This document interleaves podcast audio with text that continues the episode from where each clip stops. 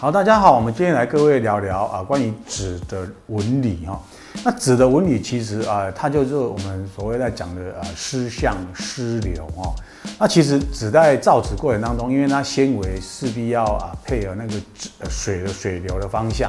那我们又称为呃湿流湿相。那其实啊长的纸边这边，因为它是顺着水流，所以它比较属于啊顺湿流，也比较属于呃呃这个我们讲的是重湿相的哈。如果一张纸的短边那边，其实它它裁接一般是比较偏为横湿流，叫做逆湿相哦。那关于湿流部分，它在印刷上面有一些这个限制，就是说，如果今天你湿流的方向没有啊抓得准的话，有时候会比较精细的部分套不准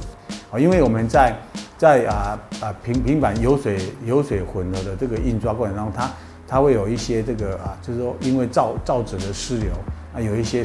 水的系数它会膨胀后，就是我套不准的这个问题存在哈。那比较大的部分就是说，我们如果今天要做一本啊杂志，其实它有牵扯到湿流方向是跟翻页有关的哈。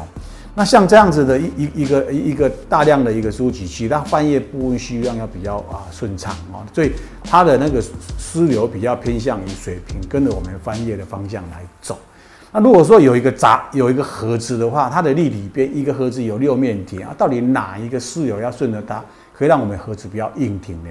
一般我们的湿流是比较顺着盒盒子的盒口哦，所以它整个盒子做起来相对性也比较硬挺哦。啊，除了说我们湿流会印的准不呃颜色印的准不准以外，还有一些这种硬挺度跟翻页度，那其实。啊，这个就是私流我们必须要注意的部分。那有机会我也推荐一下我们《纸板墨色工》这本书里面有关于纸的部分啊，花了一些时间做了一些介绍。那请多多指教。